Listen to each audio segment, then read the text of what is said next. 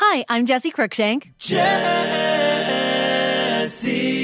Cruikshank. I host the number one comedy podcast called Phone a Friend. Girl, let's phone a friend. Not only do I break down the biggest stories in pop culture with guests like Dan Levy and members of NSYNC, I do it with my own personal boy band singing jingles throughout because it's my show. It's your show, girl. New episodes of Phone a Friend Yeah. drop Thursdays wherever you get your podcasts. So work it, girl. Yeah, work it. Okay, that's enough. This is a CBC podcast.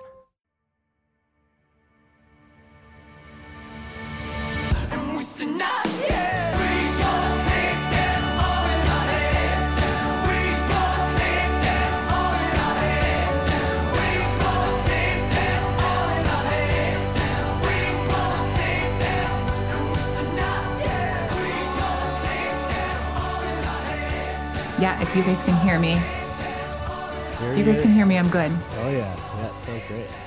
Love when we get to sit with a guest who has an actual legit microphone. It is just the best. it is a treat. Times of, of Zoom conversations. um, Lucy, I'm I'm really excited to talk to you about uh, what what uh, likely will be a lot of subject matter that is quite heavy. Um, but that's that's like that's our jam. That's my favorite. that's my what you favorite. do, right? that's my favorite thing to do.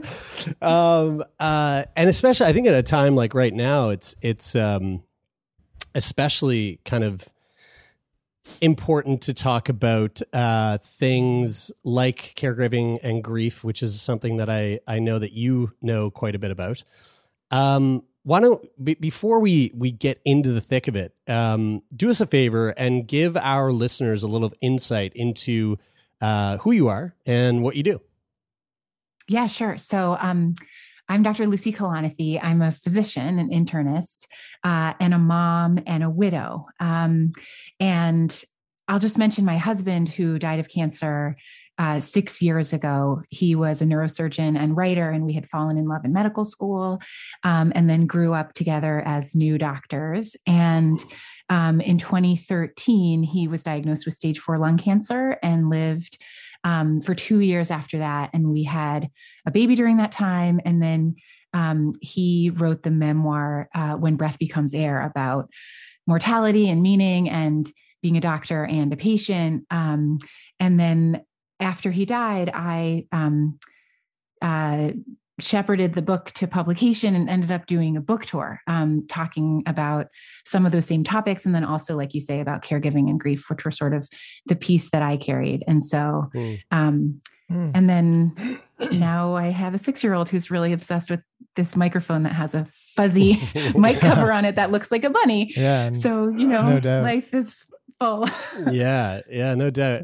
It's so interesting how I, I feel like there's a weird a weird thing in society where uh, people for whatever reason um, until reality comes knocking that like the broader public thinks that um, like doctors are are like immune to sickness for some- for some reason. Like it's like it's very like it almost strikes people as as very odd that a that a doctor has gotten sick um, or a doctor could pass away from an illness and I feel like um, I don't know what, it, it- like do you get that sense that that that people feel that way like it, it strikes them as as strange when when that happens You know, I haven't thought about it that way, but it's actually a problem in medical school. Mm. Um, like when professors are teaching about diseases, it's sort of like, here are some diseases that some other people might get, or some Mm, other right. people have, or, you know, there's medical students or doctors, obviously, who have myriad disabilities and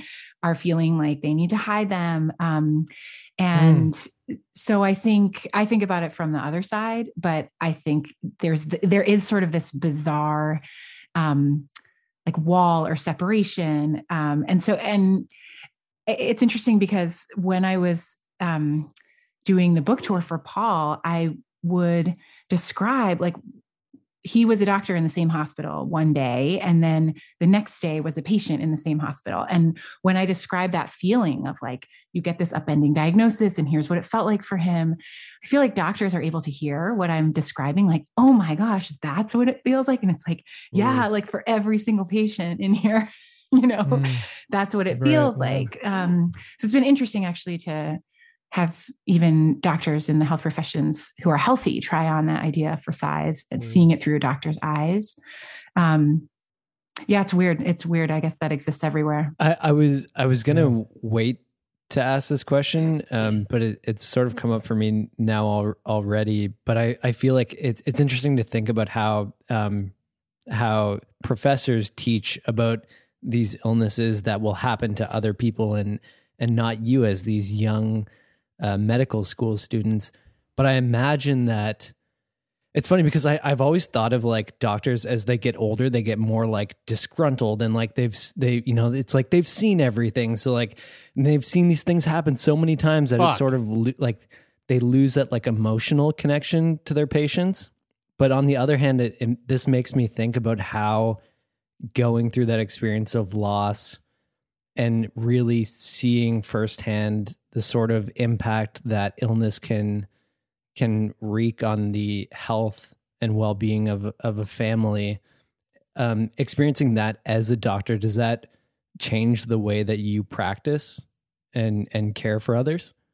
One thing it sort of makes me think of is, you know, anybody who, as they're getting older, especially if they were able bodied and healthy when they were younger, I think you start to think about your own embodiment differently. Like, if you're young and you haven't had to think about your body as vulnerable, you experience the world like you move so easily. You experience the world through like your body is only pleasurable to you, right? Like exercise or sex or whatever it might be. And then you sort of start to understand that being in a physical body means something in terms of um, you know like your body can do things that you didn't want it to do or can fail you or whatever and i think the thing that's been interesting for me um, is just to think really deeply about the ways in which um, changes in our bodies can change our identities. And in medicine, I feel like the way that manifests for me in an important way is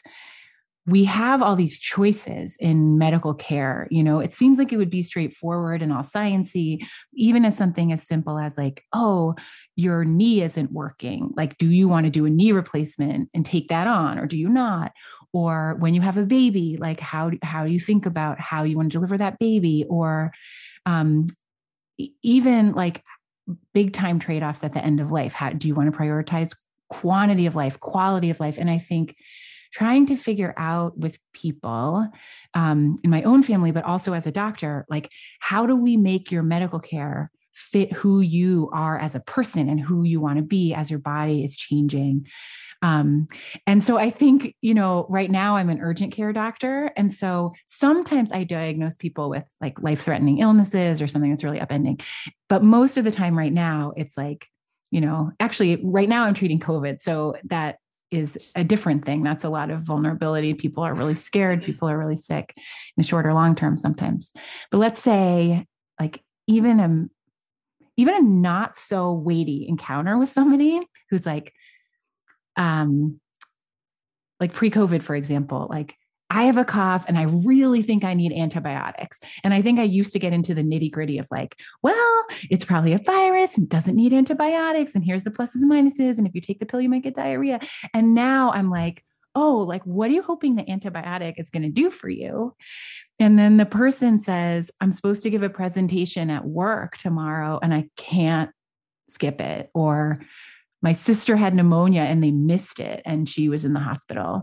And I feel like unpacking like what does this choice mean to you in your real life um, Hmm. feels like very deeply like my goal in medicine even in something as like tiny How- as that encounter how how broadly do you think how broad like i mean again i, I want to preface this with like knowing full well that that doctors operate f- and w- with their patients and their practice from all over the spectrum of how you could possibly interact with people and but but you know having said that preface it with that how how broadly do you think because that sounds like an incredible approach it sounds like a, it sounds like the approach that we've been that we've heard a lot from a lot of people that we've talked to would be the ideal approach. that they want. Yeah. yeah, they they want that. They want they want to be considered as a human and not just you know the the diagnosis on the on the on the uh, on the chart. Um, how broadly do you think that approach is being used in in medicine, at least in your you know anecdotal experience as a physician? I think it's shifting. Um, now that there's like a lot more narrative medicine and exposure to stories, Mm. and it's just becoming an emphasis even in medical school curricula. Mm. Um, and then people have studied it. Like there are these various models, um, like in North American healthcare, that have gone on. Like there was the paternalistic model, which is like, hello, I'm the doctor. Here's what you should do, like 1950s, 60s then there it became like patient autonomy but um but let's just lay out all these choices and then people should just have to decide and we we like hold the choices and then tell them and the person can decide and then the one that is currently in vogue is almost like a pastoral role of like tell me who you are and we can decide together like what Mm. how we should proceed um, together. And so it's changing culturally. Um, but it's also really hard because being a doctor or nurse or all kinds of health professionals, like there's a lot of burnout. And so Yeah. Yeah. if you yourself feel depersonalized, it decreases your ability to Hmm. humanize other people. so Yeah. yeah, it gets talked about a lot. I- yeah. I want to ask you something that's uh, probably pretty personal, and I hope it's okay that I ask this. But um, how how how much did your practice change after the death of your husband? Um, it's so hard to even know. I mean, I think most of the ways it changed are what I already felt like was important, felt like deeper or more visceral. But then at the same time, like, especially in the first few years after he died, I felt so upended and sad and like unmoored in the world Mm. that I feel like just holding on to my career or being a mom it's like i was trying to like pull myself back into a future just through those identities and wasn't analyzing too much like what i was doing for a while i was putting one foot in front of the other and then now it's like sort of coalesced into more of a like philosophy as time goes by Right. I your your story is so like I you know the the situation that you found yourself in in terms of the way that you the way the the, the ways in which you sort of found yourself managing your grief um seem to be so peculiar and and unique um you know it's it's not often that you see a person lose someone that's so close to them and then immediately follow that up with taking this one piece of their work and and basically being at the helm of like touring that around and and offering that to the world and offering not only just a piece of work but like a piece of work that is so incredibly meaningful for so many people. Um what was what was that what was that process like? Like how how how was grieving for for Paul when you found yourself in that situation where you all of a sudden are now on a book tour and and you know placing him at the forefront of that and meanwhile trying to be a mom trying to be you know a doctor trying to grieve the loss of your husband what what was that process like Yeah. Um, I guess there are two huge parts of it that come to mind, both of which ultimately were really helpful. Um, um, apart from the fact that I felt so like raw and real that doing a book tour was kind of easy. Like I think I would have had more like meta nervousness. And I think I was just like, nothing can hurt me. I'll just go do my best. Hmm. But um, the two big things um, that were kind of helpful about having that bizarre situation are number one, I feel like I, you know, from the time Paul got diagnosed for about two years, I knew that he was going to die, like barring him being one of the clear responders to a novel therapy. Um, but then when he actually died, it was somehow so shocking, just existentially, it was like, it was shocking. It's like Mm. he was here and then he disappeared. And it just was that shocking. And um, even knowing he was going to die. And so I feel like my experience of it was the getting to do a book tour for Paul and work on the manuscript and editing and getting it out felt like continuing to be in relationship in a way. Like Huh. we'd been going through his illness together. We were so fused in all these ways. And then like the book sort of was a way to like be connected to him and his ideas and his heart. And um, it was immensely helpful to be doing this kind of legacy project with him in service of it. Like it was the best. It was Yeah. awesome. And then um, the other thing is, and I know you guys think about this a lot, is when you're the grieving person, sometimes people really don't know what to say to you, you know, or there's all these ideas about grief, like, oh, it's going to be so awkward what am I'm going to say. And maybe I'm going to remind her that he died. And like, I feel like As if you've when you're the person, yeah, as if you forgot. Yeah, right. I feel like when you're the person going through it, my experience was I was never analyzing what someone was saying. I was just so glad that they were talking to me about Paul. Like I wanted to hear about Paul. I wanted people to be hanging out and talking about it. And so then um, Paul's book came out 10 months after he died. And suddenly, like literal strangers were asking me about Paul right Yeah, right. around the same time where it's like, oh, it's almost been a year. And it's like, I don't know. I feel, in my experience, anybody who's lost someone that they really loved, no matter what happens to you, no matter like I've fallen in love again since and out of love again since. And it's, but it's just, I'll always love Paul. And so, um, it just felt like the, I felt really lucky um, to be doing that. hmm What is And then I was just really proud of Paul. Yeah. when you mentioned something there when you mentioned that um, you know even though even though knowing that that um, you know he was sick and and and from the from the moment he was diagnosed you you knew that he would he would likely pass away from the illness and and that it was still shocking that's something that that that's a that's a pretty consistent through line i think in in for for people anywhere. There's like people dealing who have family members friends whatever that are that are that are sick for a long time and then and then pass away but it's still this shocking thing. Like i'm i'm curious just like from everybody's perspective like what what what is it that prevents us that prevents us like prevents us in the in our human condition for like fully preparing for Hmm. that that that that inevitable transition like is it a is it is it is it our you know undying um undying uh desire for a miracle to happen that like it's not over till it's over that we like that there's this that there's a there's oh like they're they're here now so as long as they're here there's this there's something to hold on to and that there something might happen and change like i don't know where, where do you guys think that's that comes from because it seems so seems consistent throughout the world It's a good question, man. I don't know. You know, I, I, I, I think, I, I mean, I think it's just so hard to.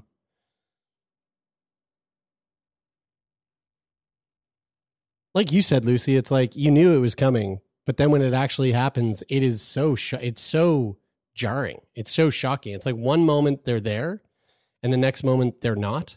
It's almost like when a baby's born, right? Yeah, Like yeah. it's that right yeah You they can't. weren't there and now they and are now they there. are. And yeah, and, and it's like you you can't how could they not have comprehend. been? That right, exactly. And you Yeah. can't. You, it's it's too hard to comprehend Hmm. what life will be like in the moment that once you cross that line. It- you know, it's like it's like I I. I mean, uh, like I I I hate to I hate to compare this to the death of my dog, but like that that really Mhm. was that really was like one of the one of the one of the most shocking moments of loss that I've ever experienced. And it it it's like I was lay I was holding him. I was holding him while he was breathing. And I knew, I knew that like in in 1 minute, in Yeah. 60 seconds, yeah. he will no longer be breathing. I know this is coming. I know this is happening. And then as soon as he stopped breathing, it was like, yeah.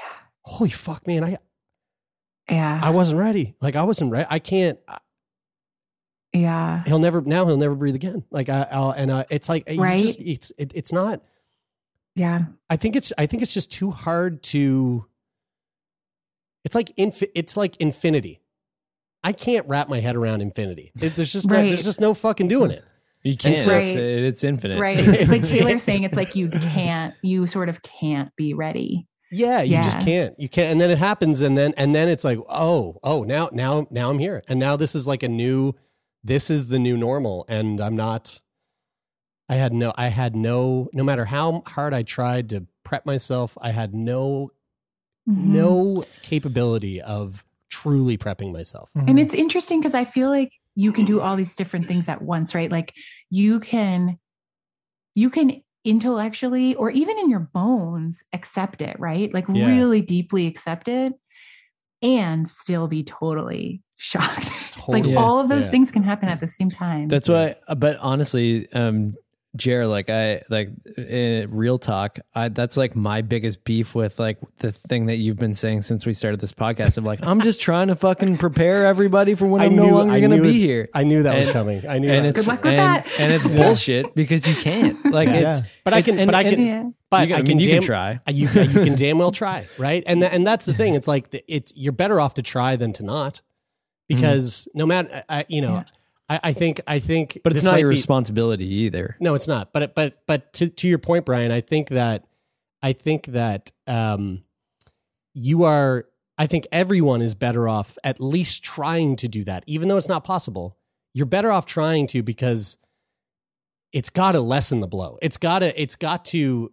It can only be more in, intense and more insanely incomprehensible if you're not. Mm. If you, like you said, Lucy, if you don't feel it in your bones and actually just accept the fact that because it will always be was- acute. Mhm. You'll always Oh, have of the acute, the acute, you know, despair and feel sensation of tragedy.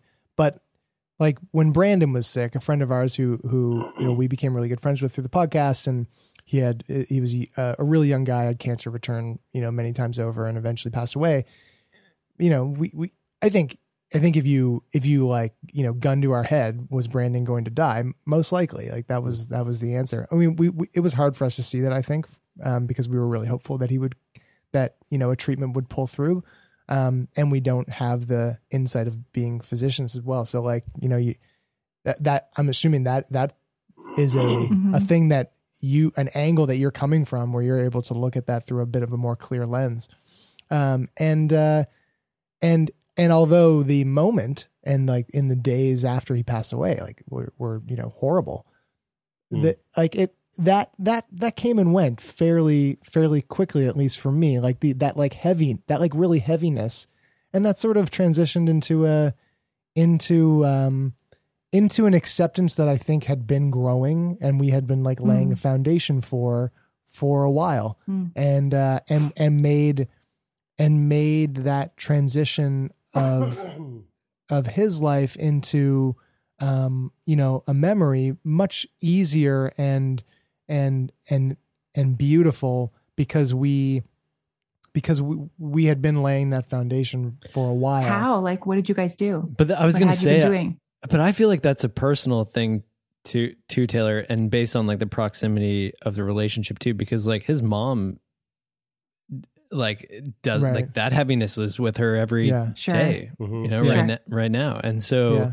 I- I do think it is a bit of a, a proximity thing. Like, yes, he was an important and meaningful part of our lives, but like at the end of the day, you know, like Brandon, I, I would have said, um, and would say was one of my best friends. Um, the amount of time that we spent with them um, over that that last two years of his life was it was a lot. Like he slept over Mhm. at my house a number of times. We were really close. I was with him the day before he died, and I agree with you that you know the heaviness left in you know within a shorter time than I think you know um, a lot of people experience, but um, you know his mom lives with that every single Yeah. day.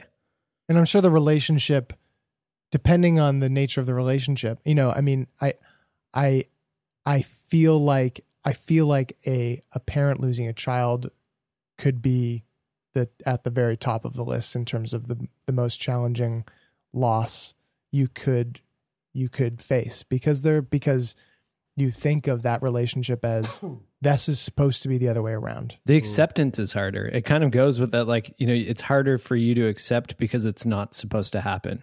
Mm. Right. Yeah, And right. I guess Lucy, for you, like, like, does that heaviness lift? Like, does does that heaviness? Can you even say that? Like, it. I guess I don't know. Does, does the heaviness I mean, lift? Yeah, I think so. Um, like to some degree. Like I my sister quoted something when Paul first died and was like, um, it was from a friend whose dad had died, and the mom said this and was like, I feel like I'm drowning or like I'm getting squished and carrying so such a heavy load, like all these rocks. And then she's like, as you go along, like you're carrying fewer and fewer rocks. And in a way, you always want to be carrying some. Yeah. Um, and for me, I do feel like I have some like waves of grief that are the Mm. same as they were before, but they're way fewer, farther between. Um, and the thing that's been interesting to me is like I love Paul the exact same, and and I'm like less sad on a day to day basis, Mm. certainly than I was at the beginning. Mhm. But the Mhm. beginning was a long time. Like it was like a year or two of like feeling Right. like that Yeah. It- most it- of the time. It reminds me of um like the two closest people that I've lost in my life in terms of friends were was um one was when I was 16 years old, I lost my uh, close friend at the time, um, Mary Beth. Um, wow. and that so i would say like zooming out of this for a second and taking out the emotional connection like i would say i was less close with her than i was with brandon but for me that hit so much um, harder and the reason why is because i was in florida at the time at a, a canoeing training camp and i had gotten a call that she had been hit by a car and and died. And Wow. and I wanted to go w- we had four classes together in school. We sat beside each other in in every class. And um she was one of my closest friends in school. And I really wanted to come home for the funeral. And um I couldn't. Like my my parents wouldn't fly me home and I didn't have any money. And so it was like Uh, incredibly challenging. I remember sitting in um in class like a few months later and I looked at the desk next to me and she wasn't there and I just started drawing on my hand with a pen and I carved her hockey number into my hand that's still um scarred on it today. And like wow. it was just like such an um, like I didn't know I was 16 years Mhm. old. I didn't know how to like express my grief. I didn't know how to talk about it.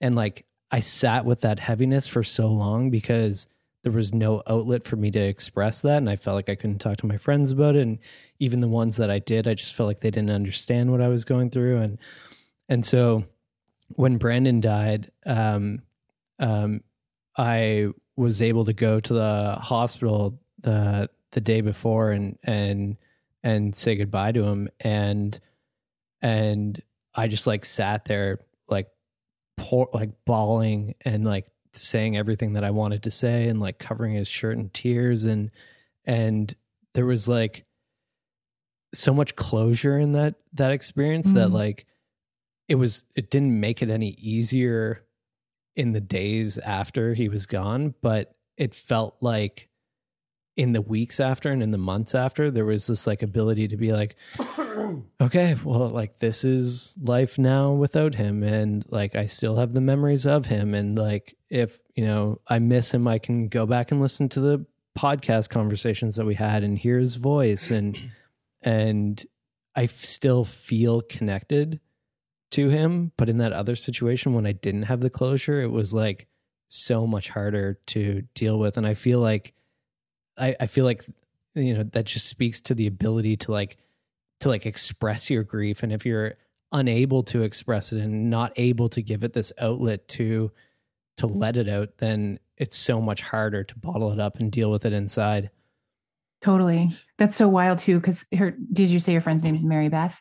yeah And Yeah. it's like you were so young and then she died suddenly and you Mhm. couldn't go. That just sounds Mm. Really hard. I think you're right. Like, I don't know how to exactly explain what you're saying, but it does feel like there's a certain amount of processing or like feeling your feelings that you sort of just have to do.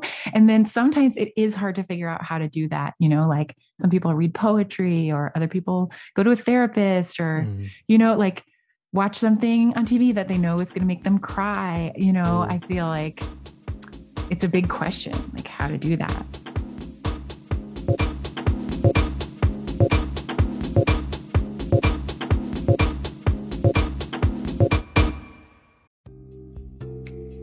Are you tired of hearing the same old wellness advice? It's time to dig deeper and listen to America Dissected from Crooked Media, the podcast that's cutting into the science, culture, and policy that shapes our health. From doctors fighting for their rights to the surprising truths about sunscreen, America Dissected dives deep into the state of health. Tune in every Tuesday for new episodes of America Dissected, available on all major podcast platforms. On on that note then um you you have a new podcast called gravity uh where you explore uh you know narratives of of suffering um and and exploring this idea of like what what becomes possible when we look at hardships differently. And i think it's safe to say that like when we are in the midst of hardships um it's it's really tough to like find the way to look at those things from a, a different point of view or or through a different lens especially when you're like in the midst of it. I you know an example a great example that i think every single person listening to this podcast right now can um, relate to is like this giant global goddamn pandemic we find ourselves in. You know this is one of the hardest times we have ever and will ever experience um, in our lives. And it's for some of us it's really tough to like it's tough to find the strength or the will or the clarity to even like view this hardship from a, a vantage point that is not just doom scrolling like full of heaviness um, feeling like it will never fucking end so with everything that you've been through lucy and and and you know the conversations that you're having on this podcast what what can we do like what can folks do to try and look and view at hardships from a different vantage point in order to to see what is possible when when we look at hardships from a different view Yeah. So um I can kind of tell you about the show or like maybe I can describe like how we conceived of it. Basically, I so I, it sort of started partly out of grief and thinking about Paul where there were these little snippets of phrasing that I would come across that would really stick with me or help me see something differently. Like there's this C.S. Lewis wrote about when his wife died. He said something like, um, bereavement is not the truncation of married love, but one of its phases, like the honeymoon. Sort of this idea Huh. like there's still someone in a marriage, even when someone dies, because there's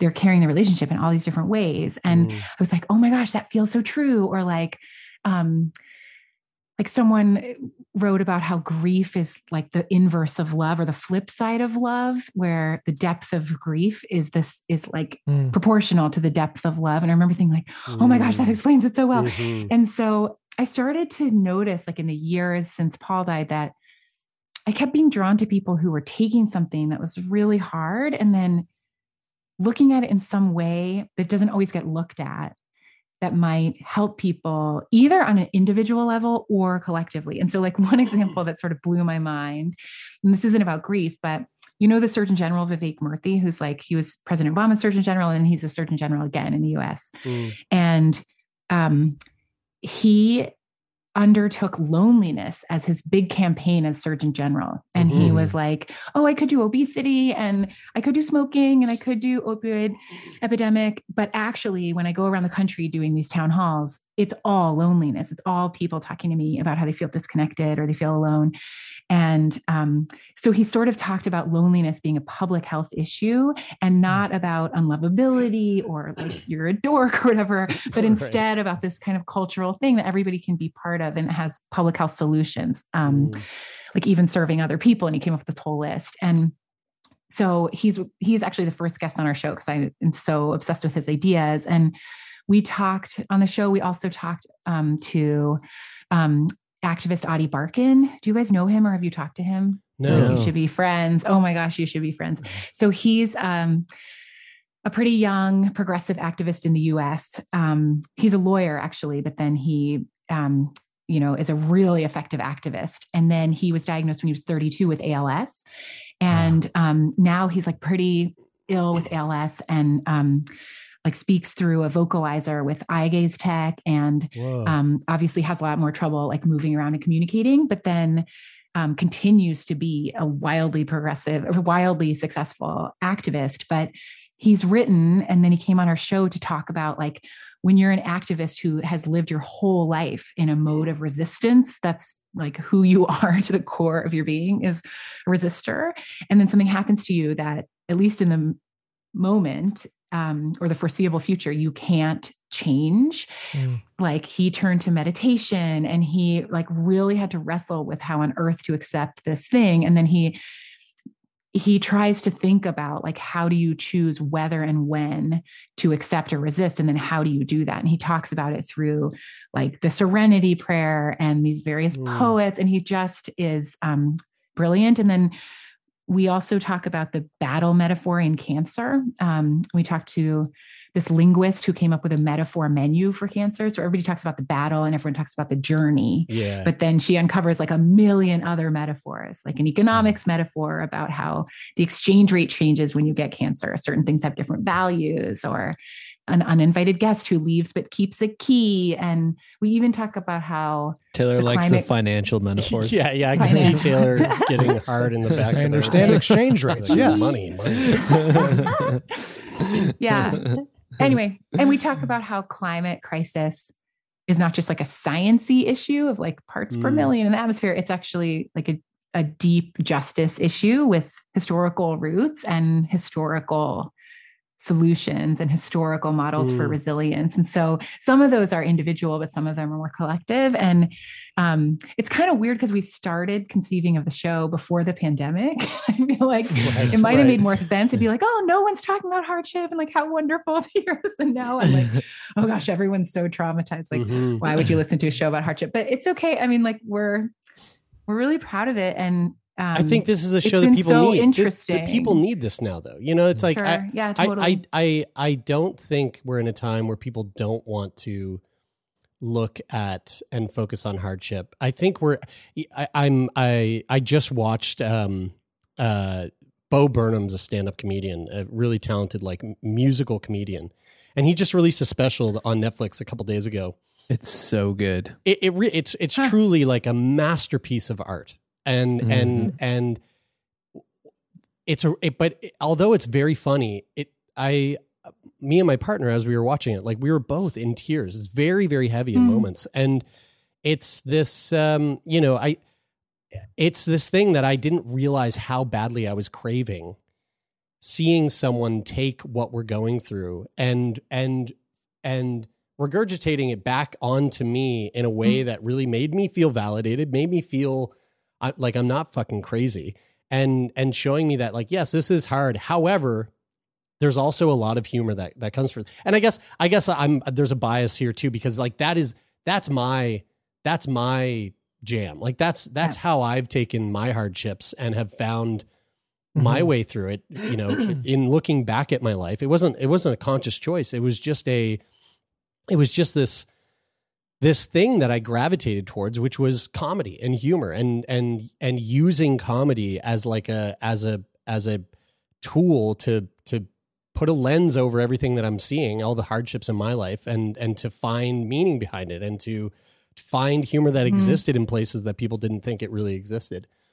In the conversations that you've had so far, um, um, and and just like in in general, looking back at your life and looking back at the hardships that you've faced, Lucy, do you do you what have what have been your what have been your tools like what what have you used in order to to view hardship from a, a different vantage point Hmm. Um, I mean, I guess like I'm a I'm a talker and a reader, and it's like the things that are immediately coming to mind are um sometimes I don't even know what I think until I talk about it. And so yeah um you know, people close to me. Therapy has been really helpful, um, especially in like tools, uh, you know, for you sort of can learn like how to think or reframe in your own life, which I think is really helpful.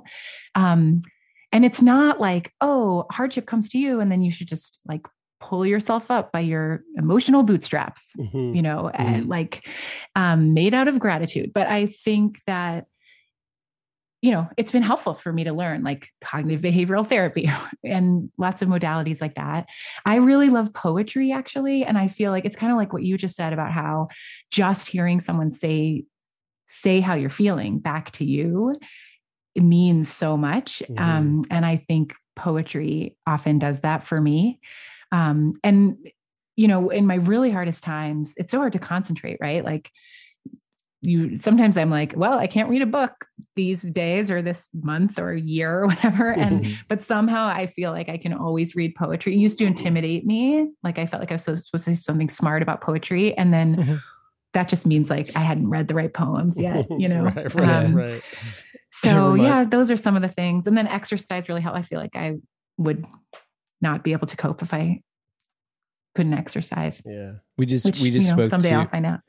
we um we just spoke to the host of another podcast called Other People's Problems, and uh, they talk. They it's actually um real recorded therapy sessions. Oh, Mm. I've heard about this. and yeah. uh, This is and- um, Hillary McBride and Esther Perel does it too. Yeah, Esther Yeah. Perel does Yeah. it too. Yeah, Hil- Yeah. Hillary- this is Hillary's podcast. That's right. Yeah. Yeah. Yeah. and uh and it like that that was one of the biggest one of the biggest takeaways that I had from the conversation was the fact that like just hearing other people talk about their problems can be so um it, it just makes you feel less alone because you feel like you're no longer the only person in the world struggling with that and like it, it's it's something that Totally. that sort of comes up on on sick boy a lot but hearing somebody else talk about it and and know that you know that you're not the only one struggling can just be such a um comforting feeling Mm. Yes. Absolutely. Mhm. Yeah, yeah. You this this doesn't really like. th- It just popped into my head. I'm not even sure if it really fits here, but you had said something. You had said something ear- earlier, and I, and I and it was something about like something about like taking your body for granted. It reminded me of uh, you know it's old news for everybody listening to the podcast, but I got hit by a car a couple of years ago, and I was kind of broken pelvis, and I was laid up, and Mm. and um and and what you just said there, Brian, like you know like hearing other people's problems and and like when you I, I we had started the podcast and for a really long time I was talk we were talking to everybody and I felt like I could I felt like I could empathize with everybody and I felt like I could see see them where they were coming from like fairly well.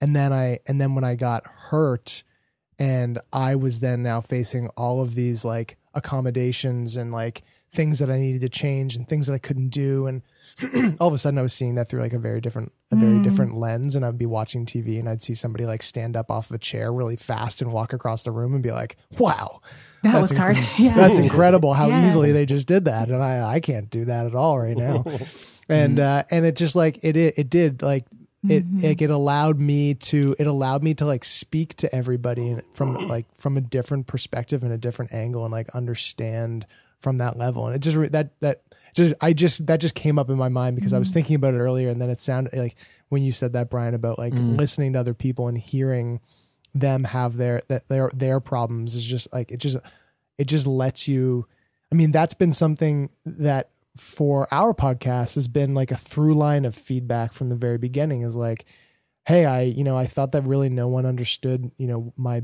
my my my experience with depression you know and then I heard this podcast where this person was talking about that and although their experience was very different than mine it was like we're in the same boat together and you know we're you know I feel like now like I've got I've got someone to like paddle ashore with because we're Cool. we're we're we're in this together and I'm not as alone as I thought I was. there there, there is a really interesting dynamic between um, trying to imagine what somebody's going through and then being able to like relate to the experience itself too though um, we we had a, a friend and, and guest on the podcast uh, before estelle thompson who, who spoke about grief and we've talked about this a few times but at, at one point Jer said i can't imagine what you're going through and she was like no you you can imagine you can imagine that and Mm. for all three of us, it was like a, a, a really profound moment where I was like, oh, I'm going to erase I can't imagine from my vocabulary. Like, I want to start trying to imagine, even if it is really hard. But the interesting dynamic is that even if you can imagine and try to imagine, sometimes there just isn't like it, you can imagine, but it's not the same experience of being able to really relate to what it's like to be in that situation. And so it's important to try to imagine it, but it can't replace the experience itself of like actually going through that hardship and being able to relate on like a personal mm. level of what it really feels like to experience that. And and the crazy part being that how I feel about my my accident, how pretty much everybody we've ever talked to feels about their illness, um, like the, it, the like I wouldn't yeah I wouldn't not have have have it had happened because like Mhm. because it because it it it becomes such an integral part of how you have evolved as a person and how you see the world and how you see the relationships that you have and how you like what you said there like um um Lucy about the metaphor for cancer like now everything has a different value like everything has a different value because the pers- my perspective has shifted and um because of the because of like a cancer diagnosis. And and so like it's it's it's wild how how important these how important and how like emotionally intelligent hardship can make can make people and how it can shape them into you know a like a a better version that that you know without har- like taking hardship away the hardship that people go through you don't become the same like you don't become the same people that you would. You don't become the same like level of person that you would if you know it was plain sailing through mm-hmm. life. And so it becomes an incredible value to go through hardship and reframing hardship as valuable i think is is is can be really hard for a lot of people and I, and understandably but it it, it is so valuable. It's mm-hmm. so interesting because it's like it's interesting to hear you say that you wouldn't change it because I wonder at the time, I bet you wouldn't have known that. Like, do you guys hear um Krista Tippett's show on being? She one time talked about um she's this kind of this like thinker and theologian and she has these really deep conversations about all kinds of different things to do with being human and um she's probably in her 50s or something and she's talked about how in her 30s she went through this horrendous episode of depression and she feels like now as she talks about these deep subjects that experience where she sort of like i don't know how she, she has like touched that darkness or something makes her able to connect to people in a different way now like you're saying Mm-hmm. but then she says well if you had tried to tell me that at the time it Mm. would have made no sense at all yeah. and of course, right, it would have been the exact wrong thing to say at the time. And she just says, like, it can take so long to come to that place, and you can only do it on your own timeline. It's not like for Mm. anybody else to decide Mhm. for you or or even in like if you should, right? And so, but I at the same time, I agree with you. Like there's there are so many people who have grown or changed in various ways that they they end up being grateful for. And I kind of feel like I'm not sure there's like a point to suffering, but if so, like one of them is just the way it connects you to other people because it is so it's something that everyone Mm. you know Yeah. suffering is It's so inevitable universal it's so Um, universal Mm. I- Lucy, I, I, um, before we wrap, I want to, I, th- this is something that's just like kind of come up, um, a couple of times in my head during the conversation. I was like, ah, that's, that's a dumb question. Don't ask that. um, but, um, but alas, I'm going to ask it Well, anyway. we'll tell Uh, uh, um, I, I, would you, would you say that, I'm curious to know your thoughts on, on whether or not you think that there is a a beauty to to the to the experience of grief. Oh I was hoping you would explain that a bunch more, and then I could be like, "Yes, what you what you said." Um, oh, gee, I mean, I don't know exactly how to answer that. Um, it's like partly my instinct is just to be like, no, what are you talking about?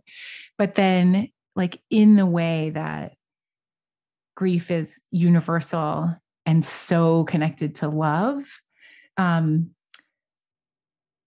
like those things are inextricable, right? Mhm. Um, and then I feel I'm trying to think of what else to say. I mean, I think, I guess I think like poignancy is beautiful.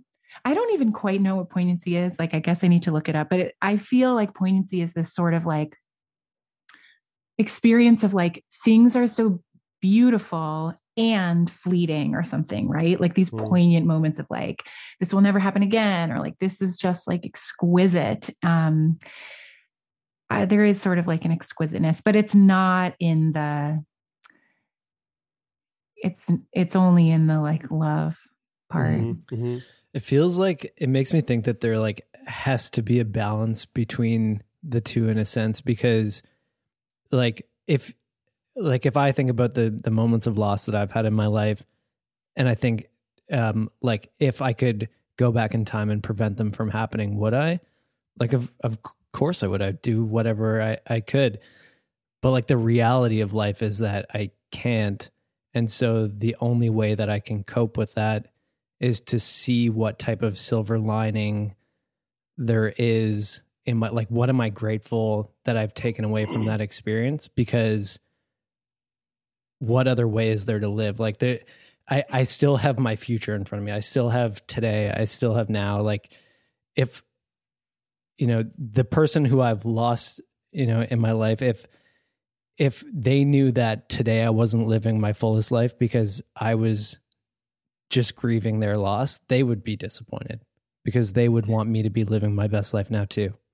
and also it's like you you kind of can't have like the fullness of love for example like unless you're willing to risk losing it right Yeah, like That's it's right, kind yeah. of the only way to get it Mm. um Yeah, That was- yeah. that- that- that- I mean, Bridie, Bridie, my wife, has said a, a number of times, like, and this isn't her quote, but I don't remember who said it, but like, grief is the cost. mm, Grief is the price that we pay for love. Like, grief, grief is the cost of love. Mm. Grease is yep, the i word. totally Grease, Grease is the word. Grease. Grease is Yeah. the word. Yeah. Yeah. It's Yeah. Grease lightning. WD 40 is the price. Lucy, um, it's worth it all yeah. Where where can uh, where can our listeners um, stay up to date with what you are up to? How can they follow along with you and and your life? And and where can they find the podcast? Yeah, so um, I would love to connect with people on Twitter. I'm uh, Rocket Girl MD, and our podcast name is Gravity, and it's uh, wherever you listen to podcasts. Amazing. Lucy, thank you so much. This was really, really, really lovely to sit down and and chat with you. It was so Um, nice to chat. Thanks it really, for taking the yeah, time. really did mean a lot. Thank you so much. Yeah. Thank you. Thanks.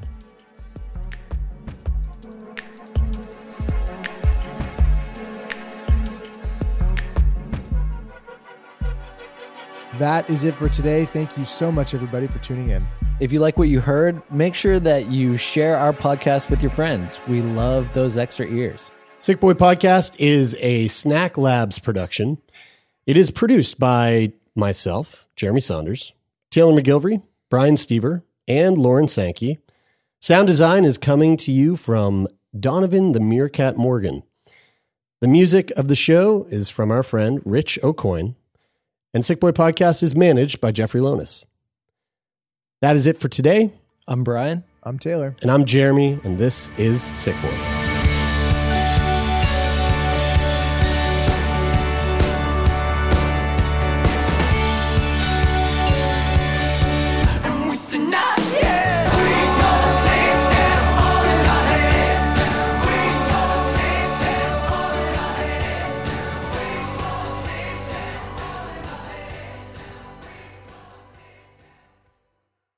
For more CBC podcasts, go to cbc.ca slash podcasts.